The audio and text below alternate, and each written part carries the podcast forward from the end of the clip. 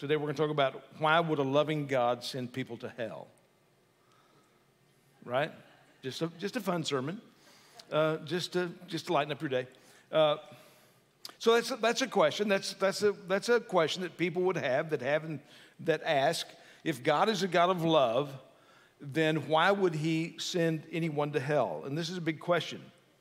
Uh, you know, if, if you don't know Jesus, uh, you're going to burn forever, where the worm never dies, and uh, it's going to be anxiety and anguish. That doesn't sound very loving, does it? Doesn't sound like a loving God would send people to hell. So, if hell is real, then there's a devil. And uh, it'd be one of the devil's goals would be for you to not believe that there is hell. If there is a devil, I believe there is. One of his goals would be to convince you that heaven, that hell is not a real place, and that you wouldn't take it seriously. I mean, people kind of, yeah, I'm going to go to hell, and it's going to be one big party with all my friends. They always talk like that. you know, there'll be lots of beer in hell. You know, I don't know why there would be beer in hell, but uh, it just seems like, you know, I grew up Pentecostal, you know. You drink a beer, you're going to hell. So, uh, uh, you know, so if, if there's no if there's no long term, if there's no accounting for how you live, if there's no judgment, if then you can live however you want. You can live any way you want. You can justify sin. You can reject Christ with no fear of eternal consequences. You can live uh, a ridiculously self centered life, uh, craving comfort and just doing what you want, regardless of how it hurts other people, how it impacts other people. Uh, you can reject any level of sacrificial living. You just take care of yourself. You can avoid persecution. You can love this world that's not going to last. The reality is, hell is a, is a pretty common subject throughout the Bible.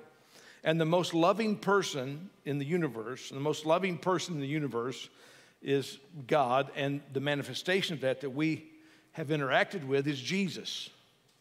Jesus is the reason we know that Jesus is the most loving person in the universe is that he gave his life for us. He laid down his life for us.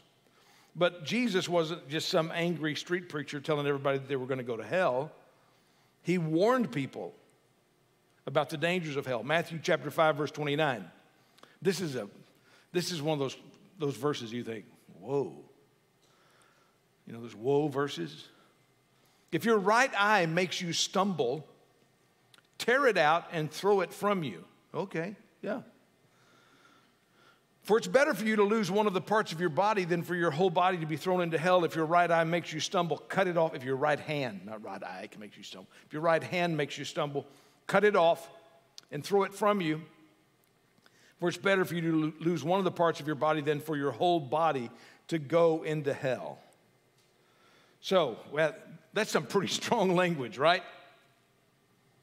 Are y'all awake yet? Thank you.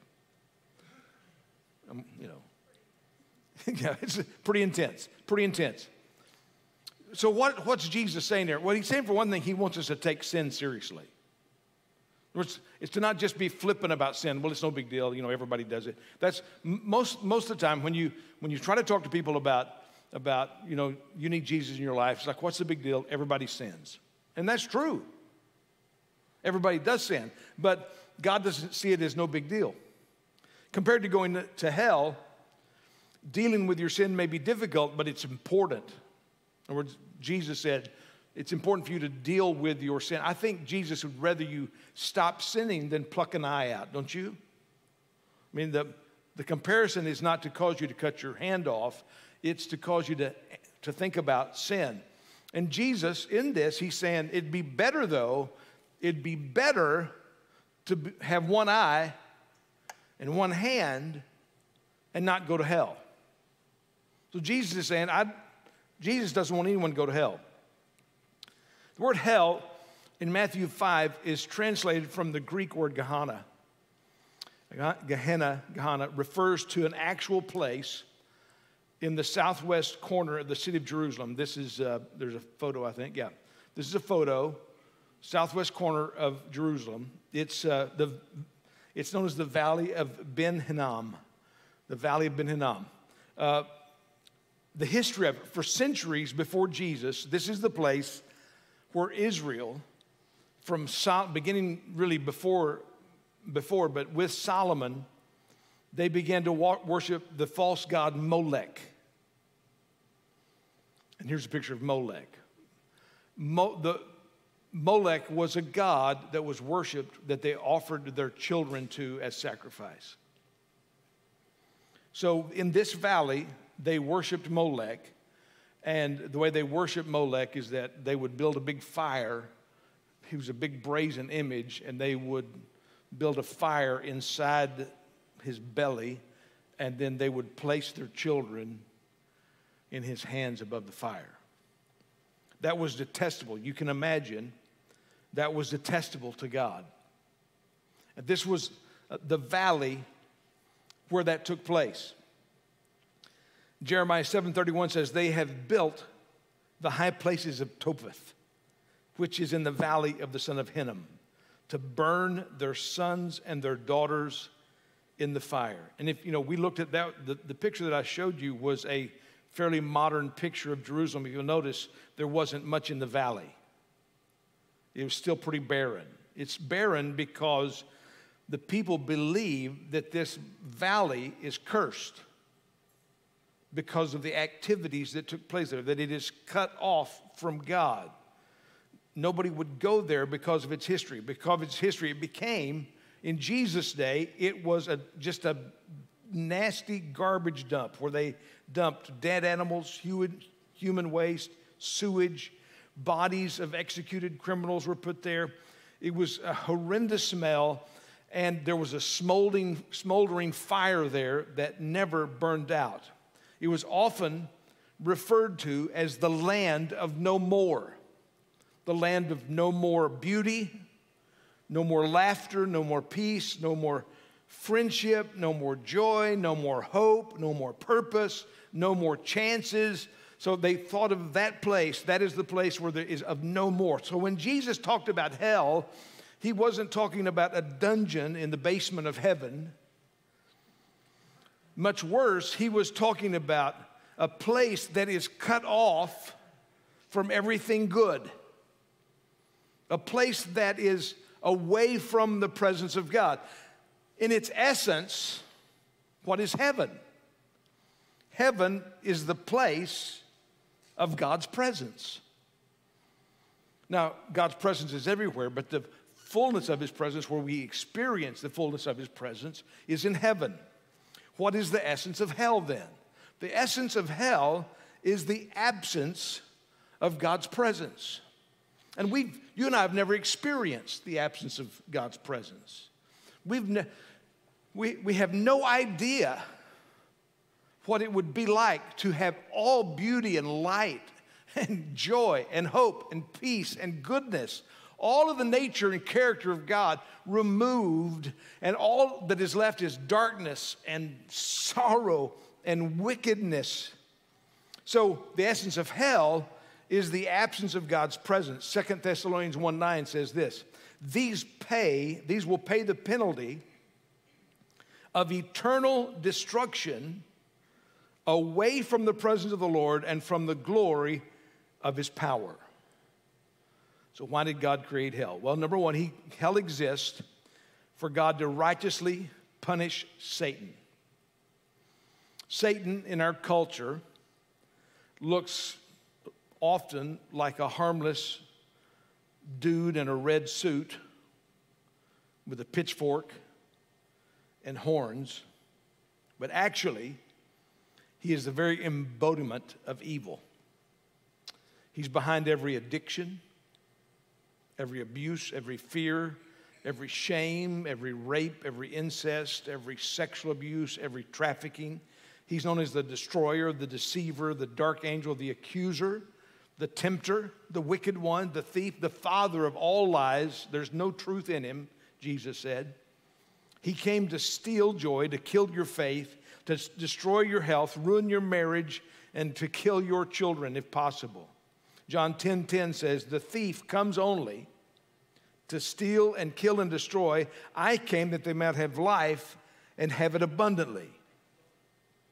Revelation 20 verse 10 talks about the punishment that the devil is going to see, receive. And the devil who deceived them was thrown into the lake of fire and brimstone, where the beast and the false prophet also are, and they will be tormented day and night forever and ever. I don't know about you, but I think that seems pretty fair. For all the people that he's tormented and led into eternal torment, that he will be tormented day and night forever. So hell exists to bring a final punishment to Satan and those who have followed him. Number two, hell exists to, for God to righteously punish evil. There has to be a place where justice is done. Second Thessalonians 1 8 and 9, God says, dealing out retribution to those who do not know God. This is Paul speaking, Thessalonians. And to those who do not obey the gospel of our Lord Jesus Christ. These will pay the penalty of eternal destruction away from the presence of the Lord and from the glory of his power. This is one of the great elements of hell. It's away from the presence of God. Especially in our culture today, when it comes to sin, people prefer a God who looks the other way. It's no big deal, right? As long as you're not hurting anyone. But it is impossible for our God to be holy without being just. If He is holy, He must be just. Think about three people that you know, three people you love. Think about if it's children, think about your children. If it's your wife or your husband and you love them, think about them. Uh, and right now, those three people are walking into Chick fil A. Well, not today because it's Sunday. so they're going to have to go a place of sinners like McDonald's, uh, Whataburger, something like that. You know, can I just make this point? This, is, this isn't about heaven and hell, but it's important. Whataburger is not the same since those people from Chicago bought it. I'm just saying. Okay. so, so this gunman walks up point blank and kills these three people that you love. He's apprehended, he's taken before the judge, and the judge says, Let's don't be too hard on him. He's had a bad life.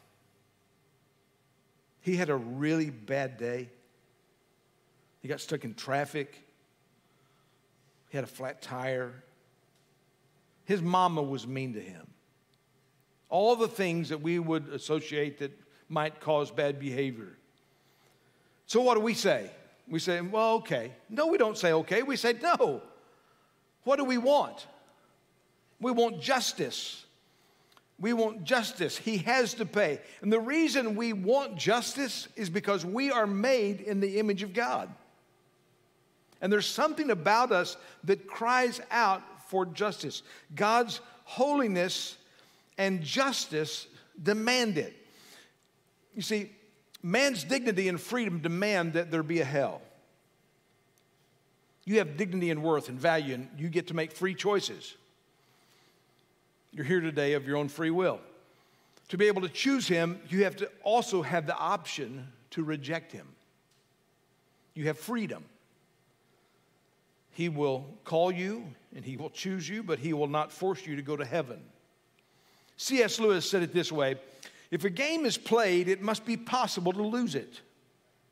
If the happiness of a creature lies in self surrender, no one can make that surrender but himself, though many may help him make it, and he may refuse it.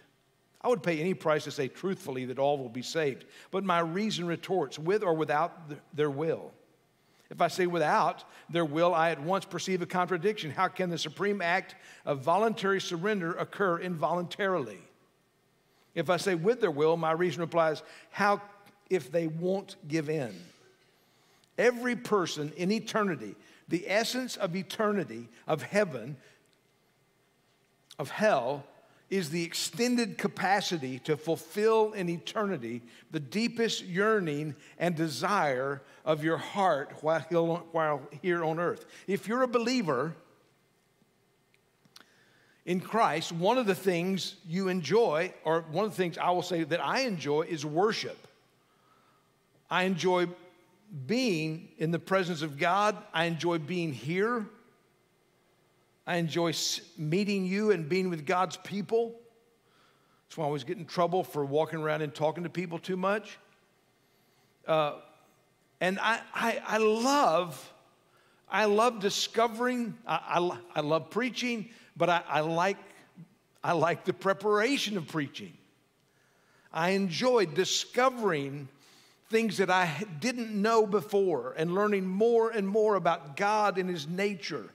And in, in eternity, eternity is an expansion of those desires, the desires that you began to see here on earth, but cannot be fulfilled until you get to heaven. You talk about worship. What do you think worship's going to be like in heaven? It's going to be incredible. It's going to be marvelous as we as we as we as we see God clearly. Talk about discovery the depths of his presence, the depths of his peace and love. His na- think about this. The nature of God is for us the last undiscovered country. It is a place that we will spend eternity with his glories being revealed and being revealed and being revealed and being revealed because the depth of his nature is unfathomable. It's, will never run out of depth. I mean, just think about this little simple thing. This earth, there are places on this earth, the Mariana Trench, that the water is so deep we cannot really access it because the pressures are so great. That's just this little created ball. It's not even God. It's just this little created space. In this little created space, there's places that we cannot, we don't have the tools and the resources to really discover it because it's just too dangerous. Yet we're going to get, as believers, to spend eternity in this great expanse of the discovery of who God is in worship, in joy peace, intimacy, relationship. The of it we've never experienced, but we will in heaven experience the fullness of that. Heaven, we're not going to sit around on clouds playing harps. Saying, well, let's sing that song again. Woo! This is fun, isn't it? You know. It is going to be the discovery the revelation of that which we've longed for here to know God more, to love Him better, to not be hindered by our selfishness and our stupidity, to be able to, to delve into His fullness. On the other hand, if you've rejected the love of God and His way of salvation, you see, God has been wooing and pulling and calling you through events in your life, through people in your life, through creation. The heavens declare the glory of God.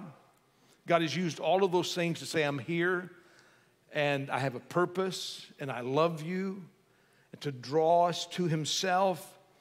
And if you, in all of those pleadings, have said, no, no, no, and God says, okay, I respect that. See, if you spent your life pushing God away, your, your conscience convicts you, and you, in a sense, say to whatever that conviction is, leave me alone. If you see the glory of nature, a sunrise, some incredible place of beauty, the ocean, the Grand Canyon, you see some place that is incredible and the birth of a child and you hold that baby in your hands for the first time and there's some there's some kind of a stirring. There's something that stirs within you that this this this is more. This is something incredible but you just say nah these are just natural processes. There is no evidence of god someone invites you to church and you say hey bu- bug off. Mind your own business. Leave me alone. See if you've been, if you spent your whole life trying to ignore and resist and distance yourself from God, God says, in eternity, I will give you the expanded capacity to experience in eternity what your deepest yearnings were on earth for God to leave you alone. You will be truly and eternally left alone. You will get what you wanted to its fullness. And you have the eternity to plumb the depths of your own little soul. That is misery. Away from the presence of the Lord. Second Thessalonians, dealing out retribution to those who do not know God and those who do not obey the gospel of our Lord Jesus. These will pay the penalty of eternal destruction away from the presence of the Lord and from the glory of his power. What does God do in eternity? He gives you what you said you wanted all of your life. You didn't want God to bother you anymore. And you have an eternity away from everything that is glorious and wonderful and beautiful. Jesus told a parable. And in this parable, it's really a voice from hell because we have someone speaking to us in this parable that Jesus told about Lazarus, not the Lazarus that was raised from the dead, another Lazarus. But we have this story about Lazarus and it's a, what's happening in hell. Luke chapter 16, verse 9. Now there was a rich man and he habitually dressed in purple and fine linen, joyously living in splendor every day. So here's a man who's got a lot of wealth.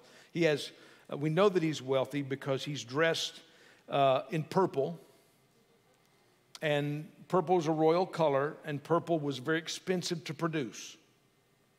So if you could afford purple clothing, you were probably royalty or you were just very wealthy. And if you were very wealthy, you were probably royalty. So he's explained this is someone who's very wealthy, uh, and he dressed in fine linen. Fine linen was very expensive. Uh, a nice piece of linen uh, could feed a person for a year. The cost of a piece of linen clothing would feed someone for a year. So, and he's living joyously and in splendor. So he's just getting everything he wants, right? And a poor man named Lazarus was laid at his gate, that someone was putting him there, hoping that this man, with his overabundance, would maybe help Lazarus. This man's got a lot of resources, uh, but maybe he'll be able to help Lazarus. The poor name named Lazarus was laid at his gate, covered with sores and longing to be fed with the crumbs which were falling from the rich man's table. Besides, even the dogs were coming and licking his sores. So I, I just learned this, and I thought this was interesting. Uh, of course, they ate with their hands. You know, they didn't use utensils. They, they reclined at a table, they ate with their hands in Jesus' day. So one of the, they would use bread during a meal to, to wipe their hands like you would a napkin. They would wipe their hands with bread. They would, in a sense, wash their hands with bread. Then they would throw that bread to the dogs. They'd throw it on the floor, crumbs from the table. So Lazarus is just longing that he could, if he could just get what they're throwing away. He's just, he's just hoping that, you know, just that which has been thrown away, if he could get that. And he wasn't getting any of that. Now the poor man died and was carried away by the angels to Abraham's bosom. And the rich man also died and was buried. In Hades, he lifted up his eyes, being in torment, and saw Abraham far away and Lazarus in his bosom. And he cried out and said, Father Abraham, have mercy on me and send Lazarus so that he may dip the tip of his finger in water and cool off my tongue, for I am agony in this flame. In Hades, the place of the dead, he was in torment. He was in agony. He was being punished. He was asked, you know, just, just that's a little bit of relief, right? Send Lazarus to just put a drop of water on my tongue would be some relief. Please send me some relief from this ongoing agony.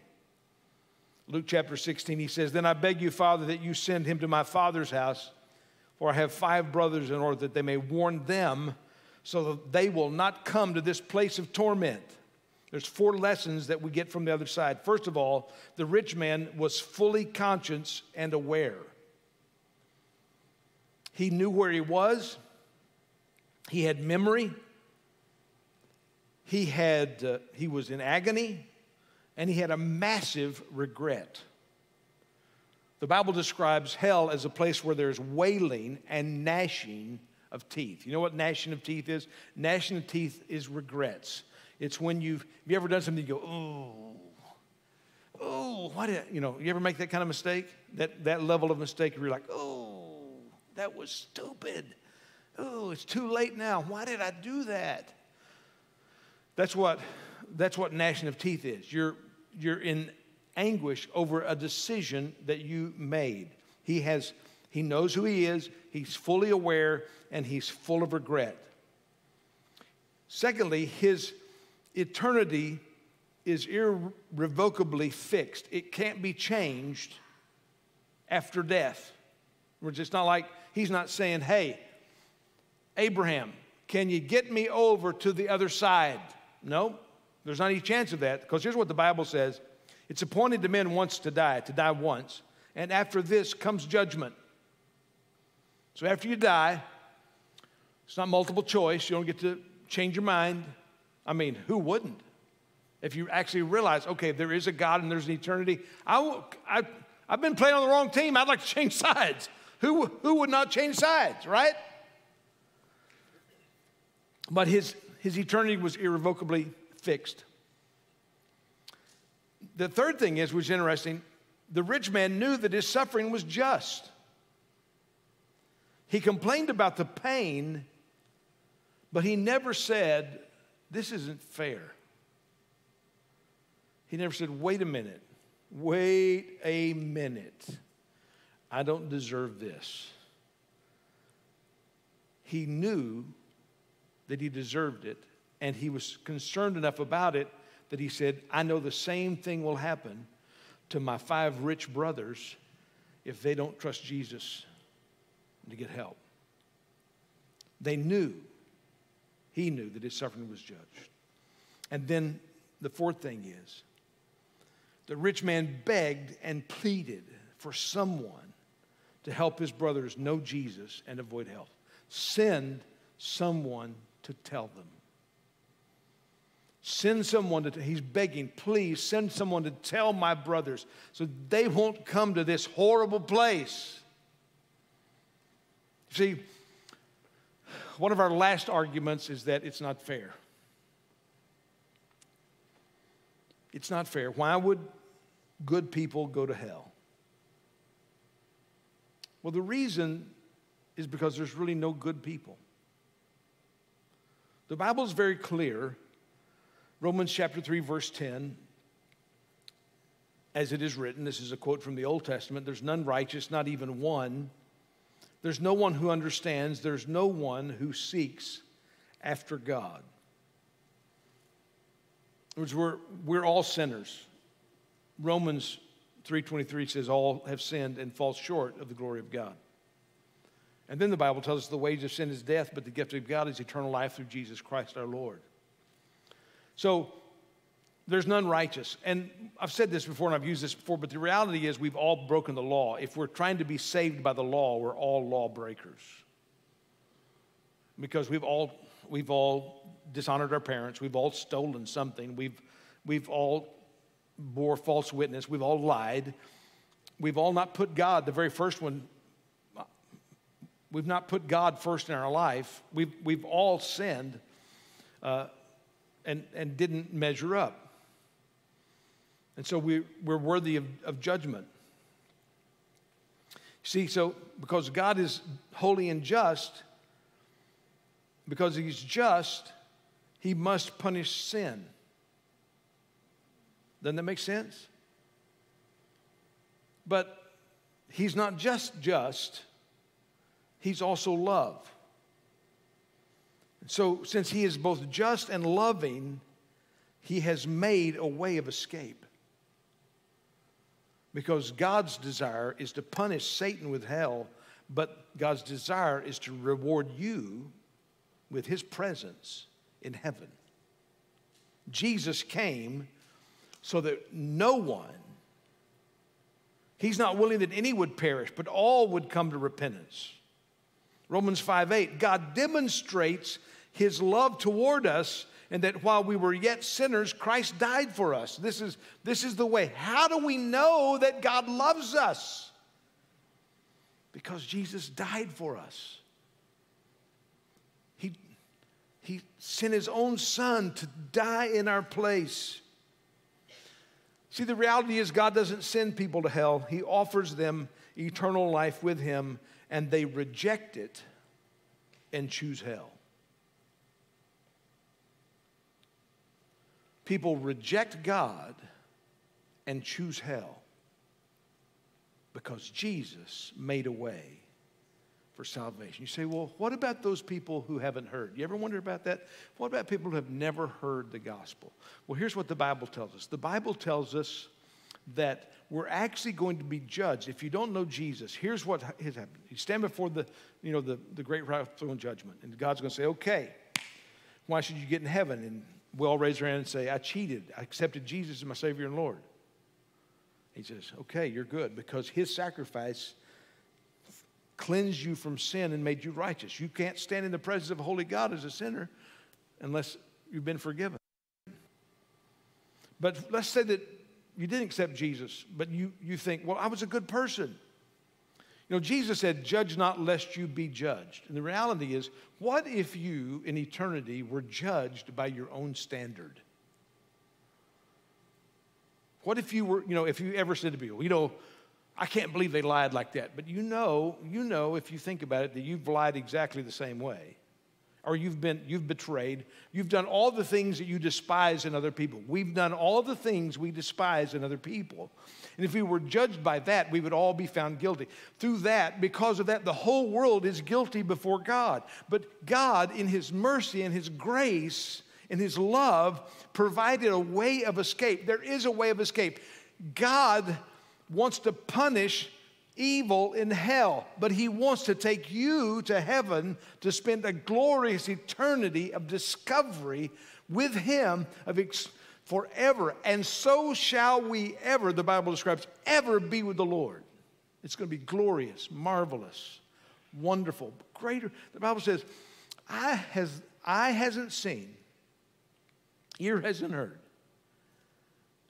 It hasn't even entered into the heart, the mind. You haven't even you can't even think of the things that God has prepared for those that love Him.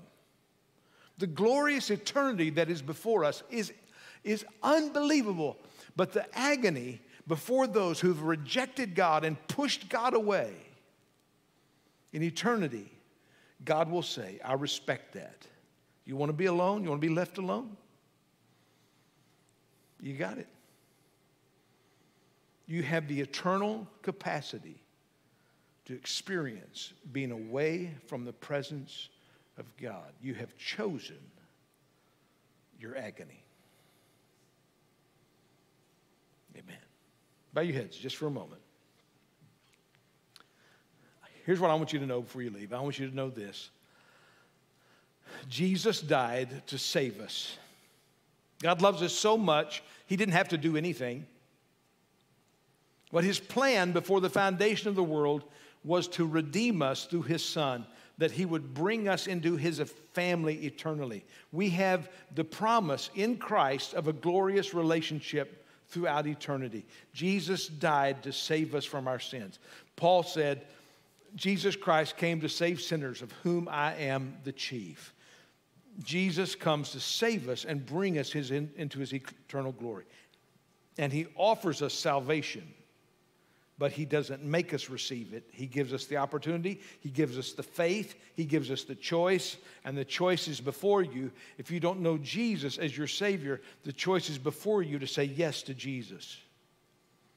Yes, Jesus, I need you in my life. And if you haven't made that decision, you'd like to say so today, just, um, I'm, I'm not going to make a big deal of it. You just slip up your hand, put it back down, and we're going to pray. I need to receive Jesus. I want to say yes to Jesus in my life today. Thank you. I will receive Jesus as my Savior. I believe that Jesus came to save me eternally so that I will have in heaven a glorious future in Him. Amen. All right, let's stand together. Thank you. Let's pray. Father, in Jesus' name, would you just pray with me? Just, if, if, you, if, you, if you can, just help those raise their hands. Just pray with me as I pray. Father, in Jesus' name, I give my life to you. I say yes to you. I know I've spent a lot of years pushing you away. But right now, Jesus, I invite you into me, my life. I ask you to be the Lord of my life. I ask you to take control of my life. Because I want to live with you forever in eternity in Jesus' name. Amen. Amen. I love you. Have a great week. We'll see ya.